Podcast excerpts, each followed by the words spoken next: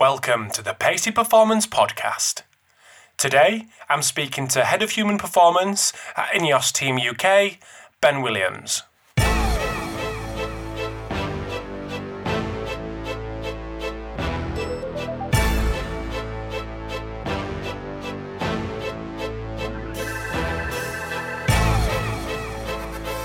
Thanks for tuning in to this episode of the Pacey Performance Podcast. So, really excited to get Ben Williams on the podcast for a really good chat. So, Ben is head of human performance at Ineos Team UK, and Ineos Team UK are the British representative in the America's Cup. So, something that I've not had any experience of personally is uh, is sailing, and certainly no one has been on the podcast to discuss um, to discuss that sport. So, it was great to get Ben on. Uh, met Ben at a conference in the University of South Wales, had a good chat, uh, lined it up to get him on the podcast and get a really unique perspective on a, on a very unique sport, on a very unique competition. So, anyone that doesn't know anything about uh, the America's Cup, uh, same. I did. I knew nothing about it until uh, until chatting to Ben. So it was great to get him on, learn a little bit about sailing and about the America's Cup and the kind of demands that he's under as a head of performance in a uh, in that sport and in, in particular in the uh, in the America's Cup competition. So I'm sure you'll get loads out of it from a slightly different angle. And just learn about the sport, learn about, like I said, the demands on Ben. Um, but I'm sure whatever your uh, whatever, whatever position you're in, you'll take something away from this episode. As a brand, um, we need to be cautious of our brand and we need to be protective of it. And I think the more that I've learned and understand um, about brand awareness, um, the more I appreciate it. And I think that um, being commercially aware is something that all practitioners in a in a commercial sport are going to have to do eventually. Um, and I think the sooner that you embrace it, the better. Um, so for me, I use it as a as a, a buying mechanism. But just before we do get into this episode, I want to say a big thanks to Vald Performance for sponsoring this episode today. So, if you haven't heard of Vald Performance, they are the guys behind the NordBord, the GroinBar, and the all new HumanTrak. So, if you haven't heard of either of them three products, visit valdperformance.com uh, or follow them on Twitter at valdperformance. So, their all new HumanTrak system is a motion capture system which integrates the Xbox Kinect and four IMUs, worn on both wrists and both ankles. So, HumanTrak has been initially validated against the gold standard in Vicon with some really positive initial results, with some more to come, which will be openly available via the Vald Performance website when they do become available. So if you, like I said, if you are interested in getting to know about any of them three products, visit valdperformance.com or follow them on Twitter at valdperformance. Also sponsoring this episode today is ForceDecks. So big thanks to ForceDecks for their continued support of the podcast. And if you are looking for a force plate hardware and software solution, visit forcedecks.com but also have a little look at episode 139 of the Pacey Performance Podcast. So that's at strengthofscience.com forward slash 139, where co owner of ForceDeck, Dr. Daniel Cohen, goes into a lot of detail with regards to all aspects of jump monitoring. Um, it's certainly not a sales pitch for ForceDecks but you can get a real understanding of the capability and ease of use of ForceDecks uh, as re- with regards to the, the software. So if you are interested, forcedecks.com is their website and follow them on Twitter at ForceDecks. So without further ado, over to the episode with Ben Williams. Thanks for tuning in to the Pacey Performance podcast. So this evening, I'm delighted to uh, to welcome Ben Williams, who is head of human performance at Ineos Team UK, who are the British America's Cup challenger. So welcome to the podcast, Ben. Thanks, mate. Good to have you. Thank you for uh, thank you for giving up your evening. Happy to be here. Very excited. Good. Thanks, mate. Thanks, mate. So anyone that doesn't know who you are, just want to give us a bit of a, a background on yourself. Um, education wise, what you've done in the past, and how you found yourself uh, doing what you're doing? Um, okay, well, I guess I've been in sport for about 13 years now. Um, uh, not all of that elite sport, of course. Um, I I left the British Army in 2005, and from there I moved into working uh, in a in a gym. Uh, that was my first civilian job post military career. Um, I was lucky enough that that had a junior tennis academy. Um, so my interest in, I mean, I was always, I've always been interested in sport anyway. I've always played sport, competed in different uh, avenues of it, and um, obviously you're quite heavily involved in sport and fitness um, in the military. But uh, when I left, I started working for um, for a gym that had a tennis academy, um, and that was kind of working with junior um, junior athletes, kind of under twelve, um, which was quite fun. Uh, and then I moved on to um, local women's football, worked in triathlon, judo, uh, and then eventually into into sailing in different realms, which are which I'm still in now, um, with uh, form uh, with motorsport um, as a as a break into my first full time role. Um, so I guess I got here from um, undertaking personal. Uh, I, I, didn't come through the undergraduate route. Unfortunately, something I, I do regret. Um, I'm currently doing my masters at Portsmouth University, which I'm really excited about. Um, and it's it's been a long time coming, but I've had to kind of muscle my way into elite sport from a different pathway. Um, I know that plenty of people have got their different opinions about that. Um, however, I'm here, and uh, and um, it, you know it's been a really good journey. I, have enjoyed it. I've learned a lot. Uh, I've worked in loads of different populations: male, female, youth, senior. Um, I've worked with some really good practitioners. Um, I've immersed myself in some great organisations and with some individuals, um, and I, I'm still doing that now hopefully, I think. um, so still continuing to learn and, and really enjoying it. Um, I think from working with local athletes or regional athletes um, and and uh, in youth, I think my big break was moving into motorsport with a uh, a driver called Dean Stoneman, who was racing in Formula Renault when he, he sought some um, physical preparation. Uh, and then I went on to work full time with him when he won Formula Two Championship, podiumed in GP3 and GP2, um, and then went on to Renault 3.5 and Indy Lights, and, to, and even won the Freedom 100. So I kind of, I guess that was my my big break into sport and exposure. Um, and through his journey, he ended up becoming a Red Bull driver, which then gave me, um, again, uh, immersion and access to great practitioners um, like Pete McKnight was one of my points of contact through that, who you know was a wealth of knowledge and put me on some really good monitoring um, tools and um, exposed me to some uh, some great bits and pieces that I still use now. So uh, I think that was my big break, um, and I want to say big break. It was my first full time role. Um, and then off the back of that, I kind of ended up doing quite a bit on the south coast with some with some athletes, um, which led to a role with Abu Dhabi Ocean Racing, um, and that was as a as a S&C coach for a guy called Pete Cunningham, who was a sports science lead for them. He couldn't deliver all of the all of the hands-on work, so I went in and picked up some of that. And again, working with him, that was really good. Um, I learned He's an exercise physiologist who I learned an awful lot from, especially about the way I practice and my clinical reasoning. Um,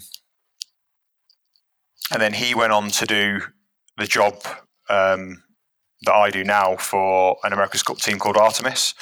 And uh, I think he was one of the catalysts for me being recommended for the job or to apply for the job that I have now. So, who? Which country was Artemis? Artemis was Sweden. Sweden, okay. Were they bit, are they are they regulars in the America's Cup? Uh, they have been. They have okay. been for the last two or three cup cycles, uh, 3 mm-hmm. I think. Um, then they're not involved in the current cup cycle. Um, I think they're taking a bit of a break. Um, yeah, it was it was great working with Pete, and um, you know I I still owe him a couple of beers, I think, for for the recommendation. so let's let's talk about let's talk about the America's Cup while we're here.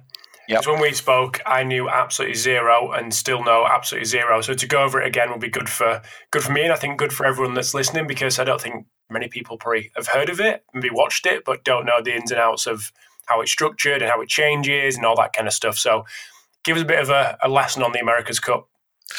Um, the America's Cup is a really interesting sport.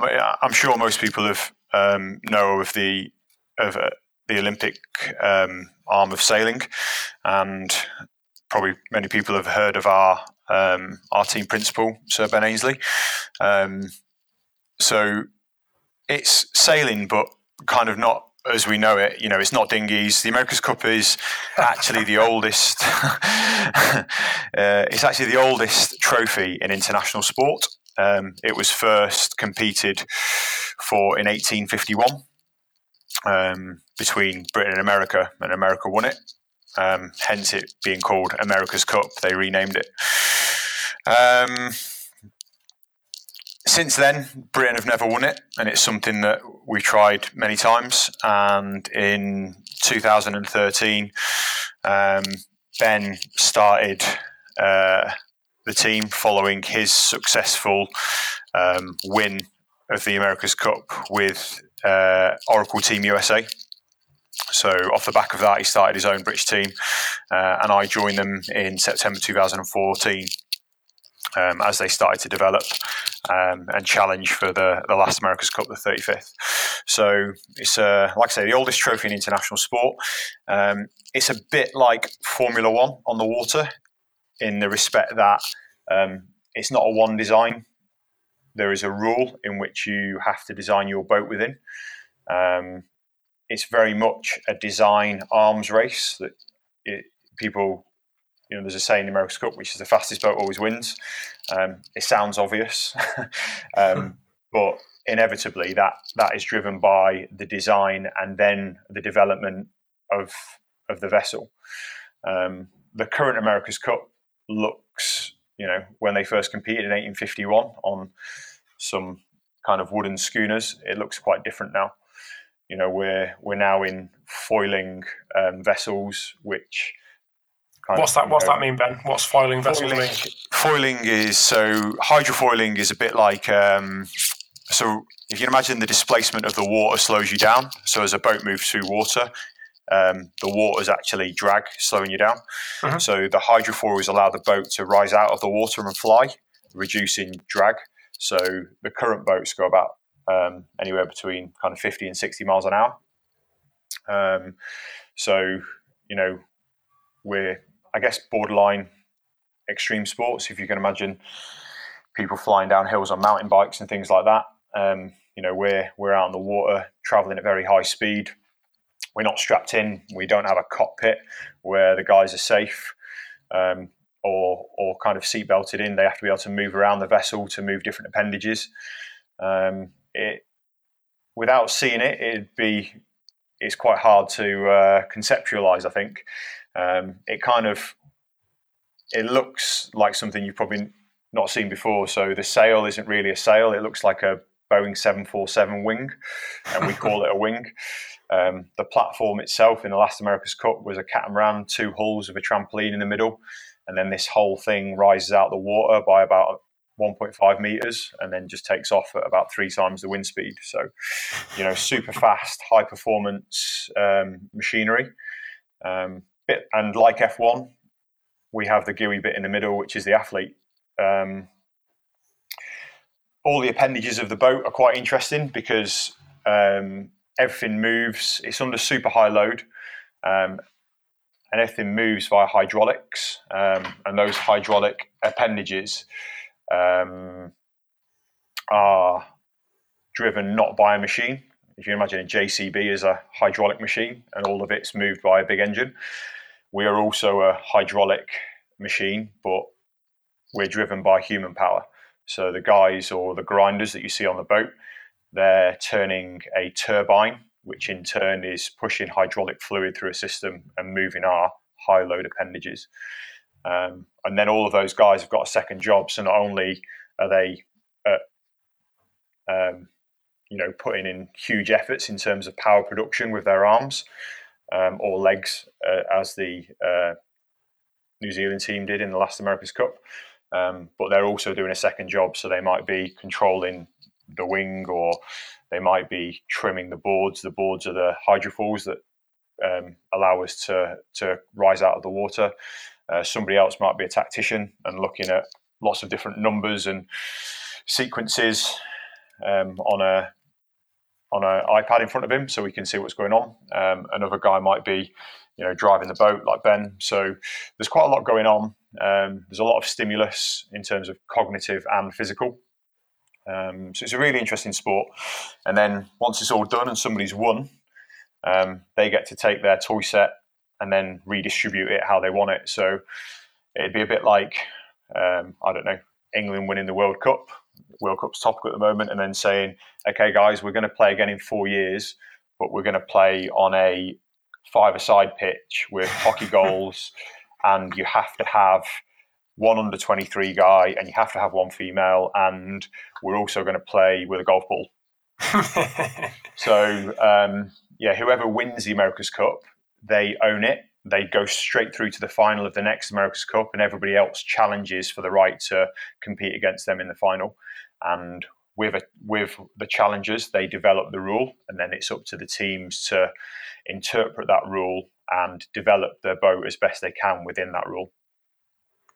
So many questions off the back of that. Yeah. So it sounds quite vague, doesn't it? no, no, no. I've listened to so many of your podcasts, and you know, I love listening about field sports or you know fight sports where you know well I hit him and he hits me and or we score goals and they score goals and I understand all that and I, I tried to figure out how best I was going to explain America's Cup sailing and I decided that rambling for 10 minutes was probably the best way.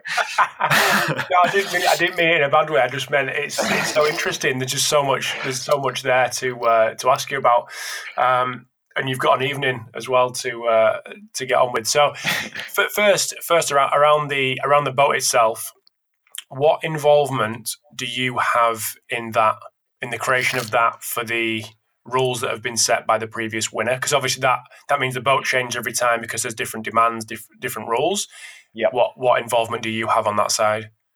One of the quite one of the nice things about America's Cup sailing in terms of human performance is the fact that the rules do change.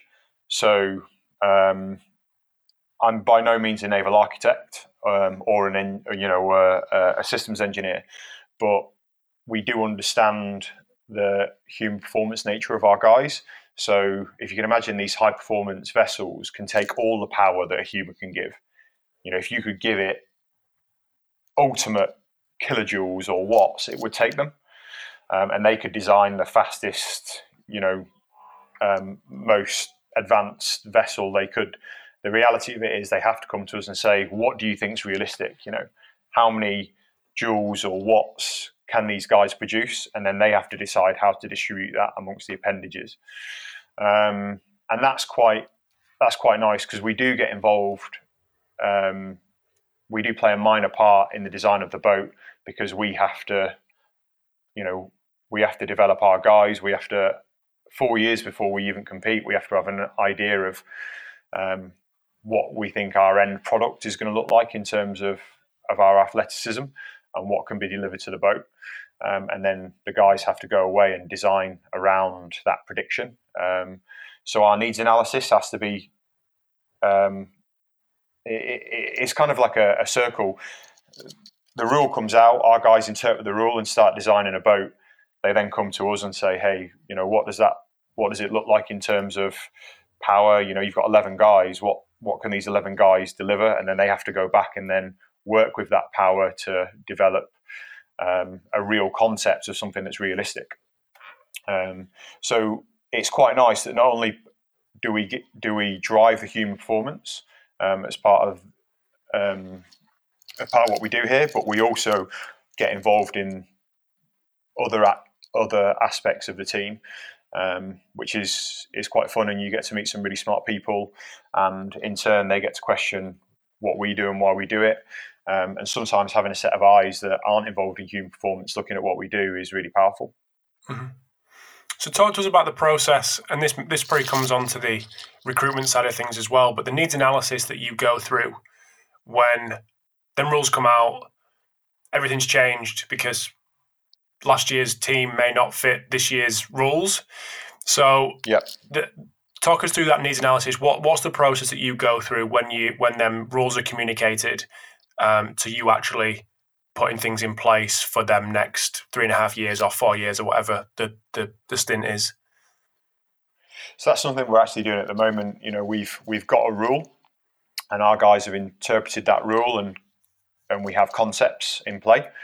Um, now, what we're looking at is what that rule entails. We know in the 35th America's Cup, the last one, that um, there was stored energy, so we could we could top up accumulators of stored hydraulic power um, which meant some of the guys on our vessel were kind of a battery, if you will. You know, they were just continuously putting power into the handles, which was topping up a, a power reserve.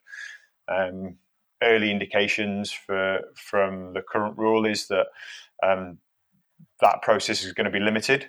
So we know that potentially direct input in terms of high power loads is going to be more. So um, we're not 100% sure, but um, some of our needs analysis currently is looking at moving away from that endurance ability to uh, repeated sprint ability in this cup cycle. So um, straight away, we're looking at a completely different athlete. Uh, there's still a weight restriction. There's a bit more weight to play with in this cup. We had 87.5 kilos average in the last cup, and um, and we, we've got 90 kilos in this, which again has its problems. You know, we are a sport that requires quite a lot of power, um, but we're also a weight restricted sport, uh, and we know those two things aren't always, you know, super compatible. Um, so, it, in those terms, in the fact that it changes quite often, and the needs of the boat change, and what you have to play with in terms of um, the way that the rules written, means that sometimes your needs analysis isn't driven by the athlete; it's driven by the boat, and that's that, or it's not even driven by. Sorry, it's not driven by the athlete or the game or the race. It's driven by your actual interpretation of the rule, if that makes sense. Mm-hmm. Um, so, it, eh, for that reason, it, it's a super interesting sport to work in because you know every four years we get to either throw away the rule book and start again, or use some of it and do some extra research, or um, look into completely new methodology if required. Um, and that, yeah, like I said, that's something we're doing at the moment. So can you communicate? Probably a little bit, probably a little bit vague because no, no, some fine. of the stuff we're doing we we don't quite know yet. Yeah, okay, no, that's fine. So can you communicate what the rules mean and look like in what you're bothered about? So, like you said, I don't know if you were joking, but it has to be one female. Has to be obviously you've mentioned a weight. Is there any that is kind of layman's terms kind of rules that we can understand? Yeah, yeah, we know the rule at the moment is there's going to be 13 guys on a boat. Um, and when I say guys, it's not a. It, it, can be male or female. There's just 13 people on uh, on the boat. And what was the last um, time? Uh, last time it was six. Oh, geez. Right. Okay. So, uh, sorry, maximum of 13. So I, um, I think they're they're still negotiating. It's going to be between 11 and 13. We're not 100 percent sure yet. Yep. Um, and out of those, we know that one of them is going to be a helmsman. We know that somebody else is going to trim the wing or the mainsail. Um, and then you'll have people doing multi roles. So the rest of the guys are going to have to produce power in some way. We know that the rule is written as such that power needs to be produced through the hands. Um, so which brings grinding back into play. We know that the the Kiwis used pedal power in the last campaign uh, which was a, a, you know a big powerful step up for them. They they could produce a lot more power, which meant they could design a, a more power hungry boat, which is more aggressive. Um, those those things seems to be taken out, so we know we're going to produce some power through the hands. Uh, we know it's going to be a monohull rather than a catamaran, so potentially the the movement around the boat will be a little bit less. So um, maybe less agility driven for our guys, um, potentially a little bit bigger, more powerful, more repeated sprint rather than endurance. Um, so there's some of the things we're playing around with at the moment. So if if a, if a practitioner like yourself was going to move from rugby to hockey or hockey to diving, maybe a bit bigger difference there, but you'd have to you'd, you'd go through a process of research and research into what is needed for that them demands. In terms of your, in terms of that side of things, are you on your own? Do you have some help?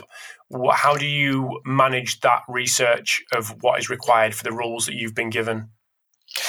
Um, so, if I start with what we did in the last campaign, um, we talk about that a little bit more. Uh, so, what we did in the last campaign, uh, my assistant coach, um, Alex Hobson, who is now the lead strength conditioning coach for the RYA, um, he put what's together. sorry, mate. What's RYA?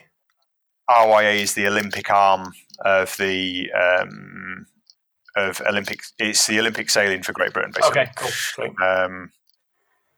So he is uh, essentially a, an EIS lead for mm-hmm. sailing for the Olympic categories.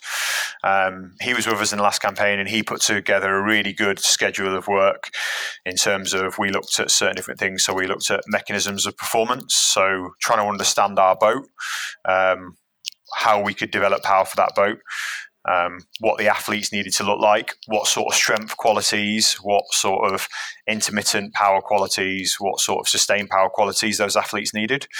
Um, and then from that research, we kind of developed our own rationale between the way that we tested people, retested what our programming looked like. Um, you know, uh, basically drove our um, our overview and how we put it together and what we what how we set ourselves up. Um, and that's exactly what we're doing at the moment. You know, we've um, it's myself and um, and uh, a guy called Craig Williamson currently, who's helping um, deliver some of our research. So we're looking into um, some of the areas in we in which we think are important now for the next America's Cup, and we're looking into things like intermittent power, how you test it, how you program for it, um, how you develop it, what sort of strength qualities you need to develop around that for the upper body, uh, what research is out there to support those things. Um, the other thing we do, which we're really proud of, um, is we use our internship program quite heavily. Um, so, in the last campaign, I think we had nine interns total. And rather than an intern coming in and kind of doing a lot of observation and going through an internship skill acquisition program. Not only did they do that, but we also said, we want you to come on board and we're going to give you a project. And as part of that project, um, we've got some areas in which we want you to look at, but we want you to drive it, we want you to ask the questions, and then we want you to answer them. Um, and then as part of that, we will then integrate that into our human performance plan. And uh, we had some really good work in the last campaign in terms of grinding efficiency, mechanisms of performance, um, musculoskeletal screening from a physio intern. Um, so, yeah, something we're really proud of. We we had an internship program where people delivered um, tangible work that we integrated into our program. So when they left our organisation, they could say not only did we go to um, we, our, our, team name in the last campaign was Land Rover BAR. Not only did we go to Land Rover BAR for an internship, but I also delivered a piece of work that is integrated into their human performance strategy now. Um, and that's quite nice because Craig Williamson in the last campaign was one of our interns, and now he's come back as a consultant to do the same project all over again. Nice. So, how long is that period of research the start of the campaign, or does that does that come all the way through? Um, well, it's it's hard to quantify exactly because mm-hmm. if you can imagine, um, I stayed with the team after the last America's Cup, and um, we had a period where we had athletes, but we didn't know what type of athletes they needed to be. Um, we didn't know whether they we didn't know whether they were going to be the same as last time or different. Now we know they need to be a bit different. So we kind of went into like a I guess a bit of an off-season period where we maintained certain qualities that we knew were going to be important, like um, structural integrity, shoulder health, general health, well-being, um, aerobic fitness, and then we kind of kept that ticking over while we were going, okay, what do we need these guys to be? you know, it's not like we could go, well, we're going to carry on playing football again in six weeks' time after the summer. We had no idea what some of the guys who we continue to hire as part of our structure needed to look like in another two years' time. So only now we're starting to understand a year later what those guys need to look like. And only now we're starting to integrate that into their human performance plan. So, um, you know, it's quite interesting. You know, these guys are um, they've been really patient, and you know they're they're chomping at the bit to understand what they need to do to maximize the boat. But at the same time, you're like, well, I, I, I don't know that yet because the rule hasn't even been released yet. so, um, it, yeah, for, for, that reason, it, it, again, it's super interesting. You know, they've got these guys who really want to develop, and you don't actually know where to make your biggest gains in their development or in which direction to push them in until you have a concept of your vessel and what the power requirements are going to look like. Um, so I guess we started doing some sort of research straight after the cup. Um, but that was based on sifting through our old evidence. So what did our what did our last um, America's Cup human performance plan deliver? You know what was our availability like? Where was our main injuries? What did our epidemiology look like? Um, what did we do good? What did we do bad? We then opened that up to some other organizations um, some other high high performance organizations and we invited those in and said look here's everything we did.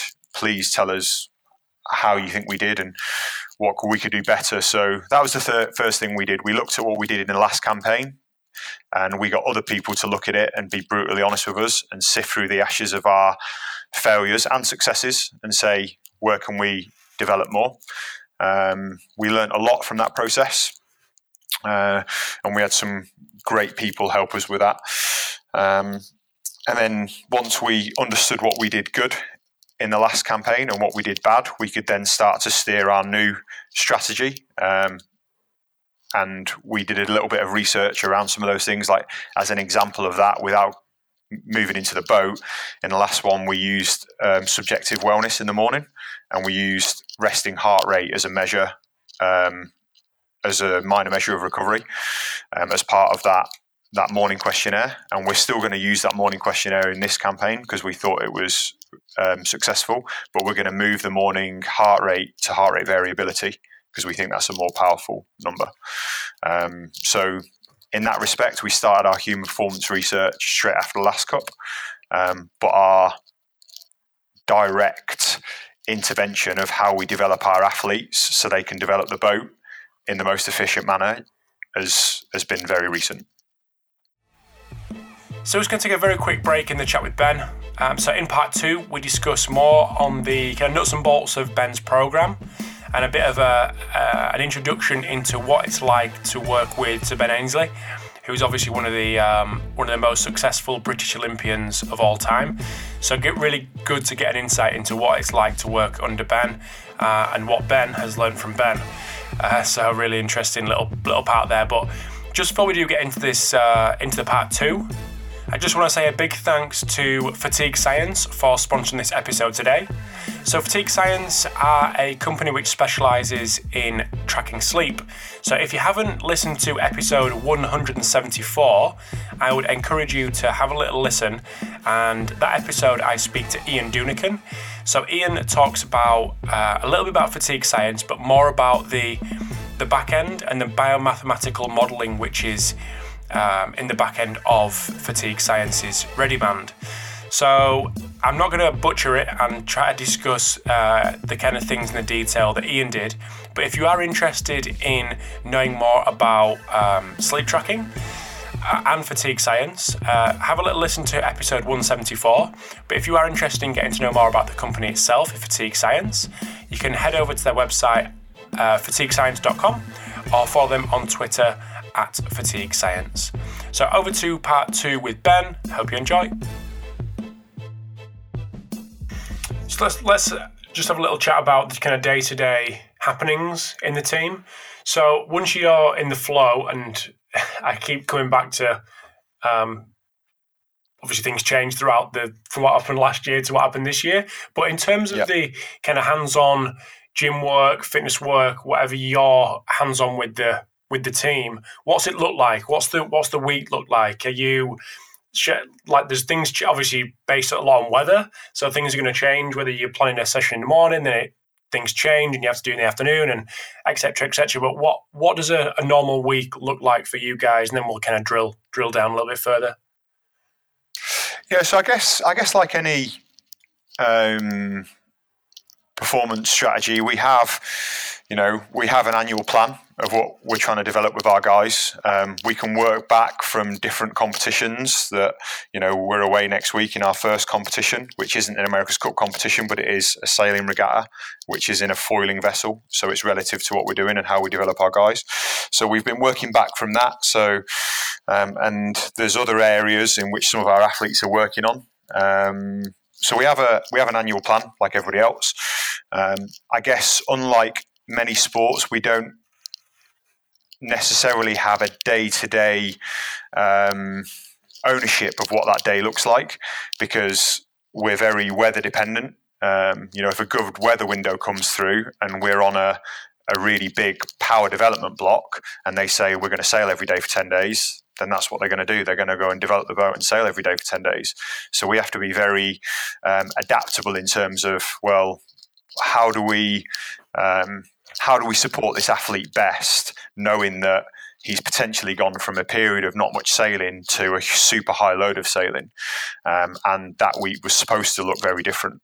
You know, it could be it could be next week they're on a recovery week, and actually there's a really good weather window. We need to develop the boat, and they're going to sail eight hours a day for seven days. So. Um, so you know it, it's it's super rewarding and equally as frustrating because you can you can have the best plan that a human performance strategist has ever had, and I'm sure mine isn't. You know, there's much better practitioners out there than myself, but you know, you can have a plan that you're really happy with, and you know, all of your applied research has gone into. You know, you've got a rationale behind everything. You've got um, supporting evidence to suggest why you should do something, um, and then the coach comes in and says, "What have you got planned next week?" Well, I've got this for these guys. These guys are on this. Okay, it was a really good weather window. We're going to sail every day. Okay, all right. Well, what I now need to do is I need to prepare the athletes for that. They've just done a really hard anaerobic block and um, they're pretty tired. So I need to recover them as best I can over the next day and a half. We then need to come up with a strategy in terms of performance fueling, and we need to come up with a strategy in terms of recovery um, that is going to support that massive block of sailing that they're going to get next week. Uh, we need to look at how we rotate the guys. You know, all of those things come into play, and it's almost like um, it's like shotgun human performancing. It's like somebody's going human performance now, immediately. um, uh, so to that end, it becomes quite a difficult sport to work in because you do have these kind of fastballs thrown at you where you have to react quite quickly. Um, and sometimes you get it right and, and sometimes you get it wrong. But um, I kind of I kind of have the mantra that that is this sport and we can't push back against it too much. The reality of it is that one of the things we got wrong, and when we did sift through our failures in the last campaign, we we've heavily looked at what it took for an athlete to win the America's Cup. What did a race look like? What did the actual America's Cup look like? It looked three races a day over eight weeks. A race was 40 minutes. This is the average power. This was the sustained. This was the intermittent power they had to produce. And what we failed to look at early on was what does a training day look like? Because when we're training, we're not our primary focus isn't develop isn't to develop an individual's ability to turn handles. Um, for instance, if you go out on a on a cycling training ride in professional cycling, there'll be a plan for that day in terms of aerobic development. I'm sure that there is some sort of reconnaissance on routes and things like that, but there'll be a plan for your day. It's a recovery day. It's a it's a a climbing effort day. Um, you know, I don't work in professional cycling, but there'll be a plan for that day. Our plan will be around what are we developing on the boat. What part of the boat are we looking at that day? Are we looking at the wing? Are we looking at the appendages? Are we looking at what different wind angles do to something. So our guys are out there on the boat, and that boat is having its own test plan. So if you imagine, rather than the day being dictated by what does the athlete's plan look like, it's what does the vessel's plan look like.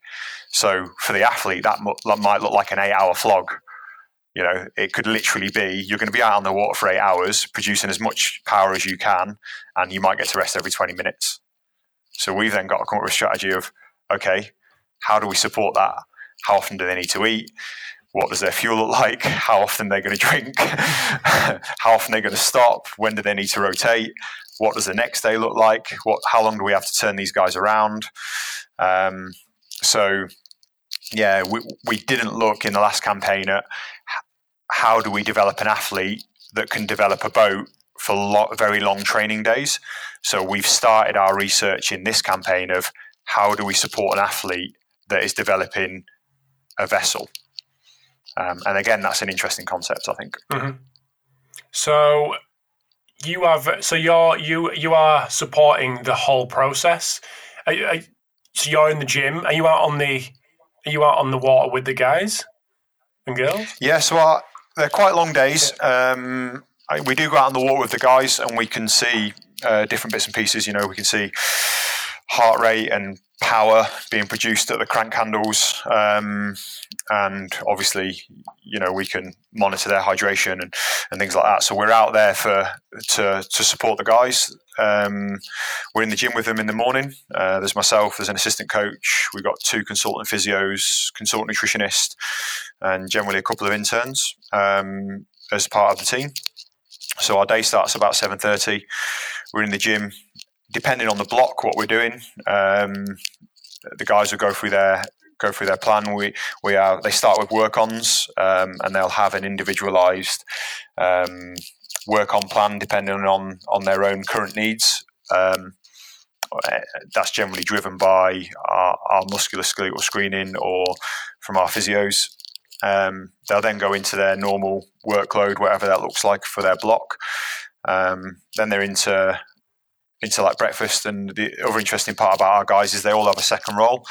So um, a couple of our guys are software engineers. Um, another one's an electrical engine, uh, mechanical engineer. A couple of them, a couple of them are. Um, uh, they've done yacht science manufacturing degrees. So when they leave the gym, they're then into okay, how do we develop the boat? How do I develop the wing? What am I doing with the systems? You know, we've got guys who will work really closely as a liaison with the systems engineer guys and how they develop that. So they don't get to finish their gym session and have a two hour downtime where they rest and recover. They're straight into like a working day. Um, then we'll have a sailing plan. We'll go out on the water um, anywhere between, I guess, two and six hours, um, with the occasional eight hour one thrown in there just for good measure to really challenge things. Um, uh, we have an on-water support structure for that. So not only does the boat have an on-water support structure, but we have an on-water support structure. Um, so either me or some of the other guys will go out. Uh, we have a plan for that. What does their fueling look like? Um, what does their warm-up look like? What does their recovery look like when they get off the water? Um, then the guys who haven't done as much sailing will do an afternoon session. We know that we are subject to quite heavy loads that come at you very quickly from nowhere. So to that end, we try and keep the whole squad's load quite high because um, we don't want these really big spikes going on. Um, so if we, if we have a couple of guys that haven't done as much load on the water, we might say, okay, you're going to do afternoon session. This is what it's going to look like, um, and keep your keep your grinding load nice and high. Um, or it could be a recovery session for some of the guys who've done a little bit and been rotated out. Um, and then we'll have a look at what does their therapy look like in the evening. Do we need to do some hands-on work? Do we need to do, um, I don't know, is, are we doing ice baths? Are we doing um, do we need to get guy in to see the physio for a niggle? Do we have to? We're quite we're quite uh, we we we do push hands-on therapy quite a lot. Um, whether it's just soft tissue work or um, you know mobility, you know we get the guys in the gym or on the bench as much as we can. Try and look after them and nice holistic approach. You know, can they move well? Um, do they have good muscle conditioning? Um, and then try and get them away as early as we can. They are quite long days in the America's Cup. You know, it's not it's not abnormal to do seven a.m. start, seven a.m. seven p.m. finish. Mm-hmm. Um, so supporting the guys through those long days with quite high physical activity is quite a challenge. You know, we, the guys could be doing anywhere between twenty and thirty-five hours of, of physical work a week if we if we get a big sailing block. Jeez. I'm just writing something down there. Sorry. Um, so one thing I want to have a little chat about is something that we we spoke about beforehand briefly, and that's the commercial demands. Obviously, you're a you're a commercial team who needs to spend as little money as possible and make as much money as possible. Obviously, that's standard for even football clubs and things. But I think you're probably more involved in that side than the general head of uh, performance in a rugby club. Just explain your involvement in that and your views around the commercial aspect of of the athlete, which I think is it'd be nice to actually hear from from you on. Yeah, I think um, the the commercial side of things really interests me because um, as a team that you know rely on sponsorship, um, we do have a very big commercial obligation.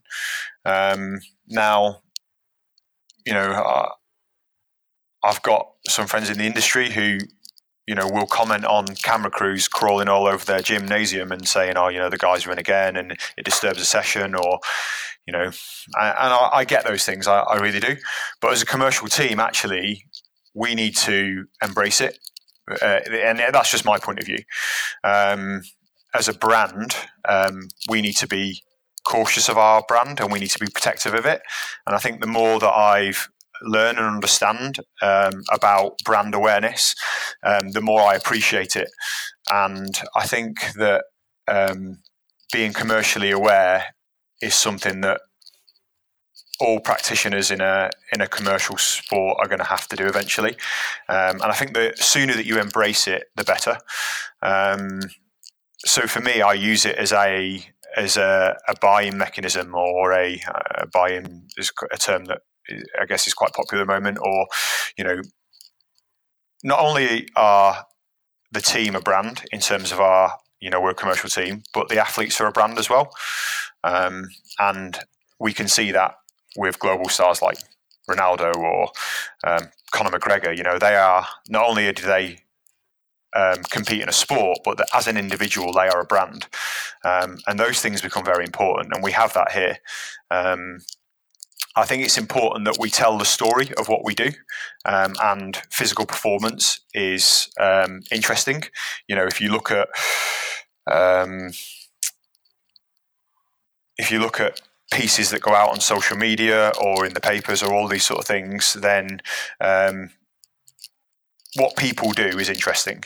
So when you want a, a snapshot of an athlete's life, their physical preparation is interesting. So it becomes a narrative as part of our um, social media narrative um, and as part of our brand narrative. And I think we need to embrace that. And the way that we do that in in um, in our department here is, you know, we try and tell the story of what we do. We try and be open about it. We don't have many secrets. Um, you know, I think that if you did enough applied research, everybody would find out what we know about America's Cup sailing. And if you spent enough time in the sport, you would know what we know. So it's not it's not a huge secret in terms of human performance, and we want people to be able to explore what we do and be interested in it. And the more people are interested in it, the bigger our brand grows and the more valuable it becomes. And the more valuable it becomes, the more valuable it is to me because I don't know, my budget goes up, or um, I get more VIK, or you know, the, there are benefits associated with brand awareness. Um, the other side of that, which is interesting, is an athlete is a brand in itself. Take, for example, um, you know, our team principal is Sir Ben Ainslie, but he's not the only person with an Olympic gold medal in our team. You know, we've got multiple people who are their own brand in themselves, even though they compete for this team. They've got their own social media following and their own sponsorships. So we have to be protective of that as well. As in, I want to, I want to support this athlete. I want to make sure he's fueled, hydrated. I want to make sure that he has the best physical preparation he can do. I want to make sure we have the right rationale for his physical training plan, uh, that we've got the right physios, and that his um, structural integrity is right and he's got the right strength to develop the power that he needs to do for the boat. So we have all of those things, and all practitioners work to support those their athletes in the best way they can. And I think this is just another arm that we really need to look at. These guys are a brand. If they need to put that brand out as part of who they are as an athlete, we need to support that. And if that means telling a narrative around what they do, we need to be there to help them do that. Because it's interesting, it's a human interest piece. So are you are you selling it to them as in we can boost your profile by helping us boost ours? No, I, I don't think I don't think it's that intrinsic. Okay. It's just a support mechanism. Yeah, okay. You know, we're not. I don't think we can. They are the brand. Yeah. We're nothing to do yeah. with it. You know, we're we're in the background, and that's that's where when we started in this industry, or when I started in this industry, that's where I knew I was going to be, and that's where I'm happy to be. Um, but I do think commercialization and um, brand awareness is a big part of sport, and I think the more we push back push back against it. Um, I, I just think we're missing a trick. I think that the athletes and the teams we work for are brands, and we should support those as much as we can. So, you know, if a camera crew come in crawling all over our gym and doing a hum, uh, you know, a human interest story is what we need to do, then how do you want me to do it? What you know, what does it need to look like? How much time do I have available? How do I manage it? Do I want it every week? No, of course I don't. But if I can have two or three different institutions here at the same time doing the same thing and it not impact upon our practice too much. So I guess in a way we're periodizing our commercial obligations. So just like we just like we periodize everything else in what we do in our planning, I'm trying to periodize our commercial obligation. If you think about an athlete comes off a court or off the field or off the water for us, and somebody puts a microphone in their face, that's taking up time in which we would potentially be starting our recovery protocol. So I'm periodizing those things, those obligations into what we do. You know, how do I do my recovery protocol with this guy, but not impact upon his need to do an interview because it's really important to what he does. Um, so I'm trying to integrate that um, commercial aspect into our overview and how do we support the commercial arm of our team by making our athletes available making them aware that people are going to be around, um, not making it a thing that, yes, sometimes we have a camera crew in the gym, not trying to be a part of it. So, how do we fade into the background and let those athletes flourish and support them through their development in that area? Because um, eventually it's their career. You know, we're supporting their career in a snapshot of what they're doing. They might go to a different team, but right now we're their support mechanism. And if that involves other aspects away from human performance, I think we need to at least try and facilitate those things by periodizing them into our plan. Mm-hmm. Nice. So, one thing I want to ask you before we finish is Ben Ainslie, the person, what's it like to be with working under a, or working with a someone of his kind of stature and notoriety given what he's done in his career? Um, well, it was quite it was quite daunting at the start. Yeah. Um, I knew I knew when I um, I mean, don't get me wrong. Some of it is some, sometimes, Pacey, it's better to be lucky than good. um, um, I was a little bit lucky with this role. You know, I'd worked under Pete Cunningham at Abu Dhabi Ocean Racing. Um, I'd learnt an awful lot from him.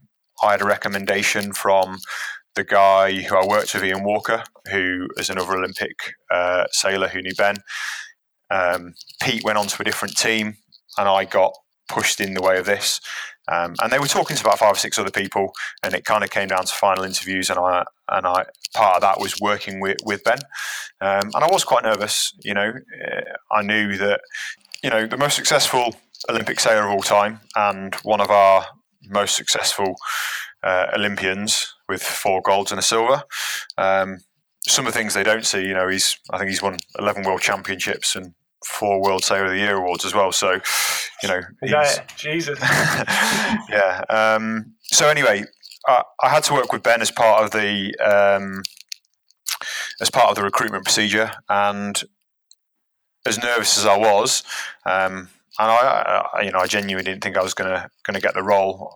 I, I know that my um, educational background wasn't what they required, um, but in the end, it came down to to people, and Ben enjoyed working with me the most, and I think he saw my passion and you know my interest in what they were doing, and he decided that you know I was the right guy, and um, you know I'm I'm still here on, on, my second rotation with him. So um, he's he's a really good guy to work for. He's passionate. He's very focused, as you can imagine, with everything he's won. Um, he understands that he that he needs people around him to tell him the right things. Um, and then you know, if you attach him to a boat, he's pretty handy. Um, but you know, he doesn't. He's seen a lot of practitioners come and go in the last twenty five years. Um, but still super open to trying new things, um, being adaptable to you know new training regimes, um, different methodology, and even after the last campaign, you know, was sifting through what we did good and bad. You know, he was again super open to that and supportive of what we thought was good, and equally as supportive of the things we needed to change. Um, so um, I've learned a lot working with him, um, not only about my practice, but about my management style and you know how you can't be everything. You need to have people around you who can enable you, um, and that's been a really big learning curve for me. You know, I, I came into this having, yeah, I, I led a, a, a, a an individual's human performance in motorsport, but um, you know, I'd not led a team environment before. Um, so yeah, it's been a four year vertical learning curve for me. Um, and people like Ben have been enablers in that because they're super supportive of what we do. Um, you know, they want us to get better because inevitably it makes it makes them better. Um, and you know, the way they go about that is their recruitment strategy was they wanted to work with good people, and I, I, I was lucky enough to fall into that category. Um, I was in the right place at the right time, and you know, I think I'm I'm getting okay, but I started off lucky. um, but Ben's not the only person like in this organisation. I think the structure they've got from our from our CEO all the way down to you know the guys who work on the front desk. You know, we have a passion for what we're trying to achieve. We know that Great Britain has never won this trophy since 1851, and everybody wants to win it. And uh, you know, we're a multidisciplinary organisation, and I say that in the true sense of the word, as in, you know, we're many, many different factors that come together, all the way down from naval architecture to, um, you know, mechanical engineering, human performance, the sailors themselves. Um, it's a it's an enjoyable um, organization to work in. It's very supportive. Uh, it's very fast moving, and you need to be very adaptable in terms of things change very quickly. Um, you know what the boat does one week might not be what the boat does the next week, and that might completely change what you're trying to develop with your athletes. And you know, um, the the people in this organisation have have taught me more in the last four years than I think I've ever learned in the rest of my life in any in any organisation or any job. So um, my development's been huge. Uh, it's enabled me to move on and have the confidence to undertake my masters at Portsmouth Uni. Um, and you know, long may it continue. I'm really enjoying the work here. I've got a great support team around me in my department, and um, I get a lot of support from um, the guys who I report to. So my, the sailing team managed John Macbeth and, and Ben Ainslie. So um, yeah, I guess the short answer is working for Ben is was daunting and now it's empowering. Love it. Well, thank you very much for, um, for, for giving me your time to have a chat. It's been fascinating to get to know something that I've not really had on the podcast before, and certainly I've not come across many people or any people who've been involved so heavily involved in sailing. So it's been great just to chat and learn about what you guys do. But where can I know you mentioned beforehand before we started recording that you had 26, uh, 26 followers on Twitter. So we'll try we'll try to get to 27. Uh, but where, where, can people get in touch with you if they want to chat about you know what you're doing and uh, what's coming up in the future? Is, is, Twitter the best place? Is you know? Yeah, I mean, if people want to get me, I think I'm at bgw82 on Twitter, um, and if people want to email me, it's uh, ben.williams at ineosteamuk.com. You know, there's no secrets here. If people want to know about what we do, feel free to get in touch. If people are around and they want to pop down for a coffee and have a chat about gym, human performance, you know, whatever it is they want to talk about, then we're open to it. You know, I, I've not necessarily been good at networking in this industry, and it's something that I'm trying to get better at. And um, you know, our doors are open if people want to come and have a look. Come and have a look. Um, there might be some things we can't talk about, but in general, you know, we're we're we're fairly open in what we do. Um, and you know, if anybody's listening, I, I apologise if it was quite a vague podcast. I, I listen to all your podcasts and um, they're super interesting. I learn heaps from them, and I, I try to be. I came into this thinking, I wonder how I can be.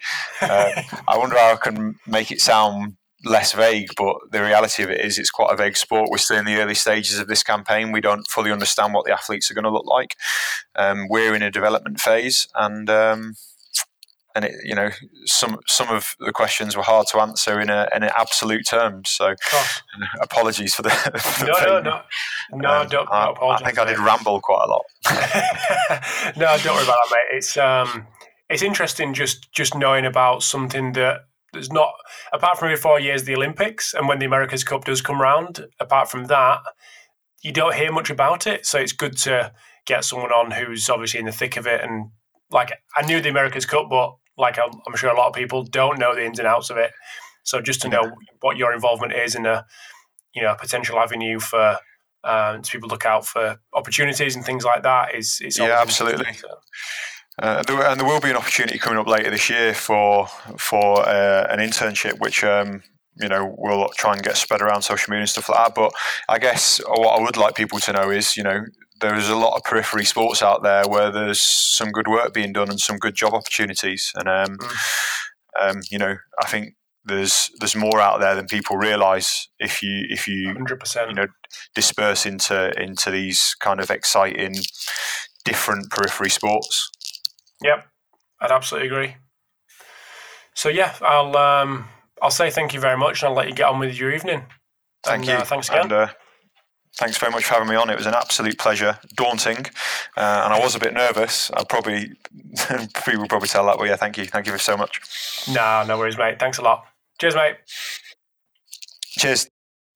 Thanks for tuning in to this episode of the Pacey Performance Podcast. I hope you enjoyed the chat with Ben. So, really interesting insight into a sport that I haven't um, had any experience in personally and any experience in actually chatting to people about. So, really appreciate Ben coming on and having a chat.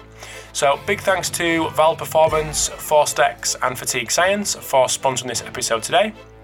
Would love all feedback as usual. Uh, I got quite a bit of feedback, some really good feedback on the um, on the masterclass podcast, but that runs through uh, a constant theme throughout each and every episode. If you have some feedback, fire it my way, good, bad, or indifferent. So I hope you enjoyed this episode, and I will speak to you next week.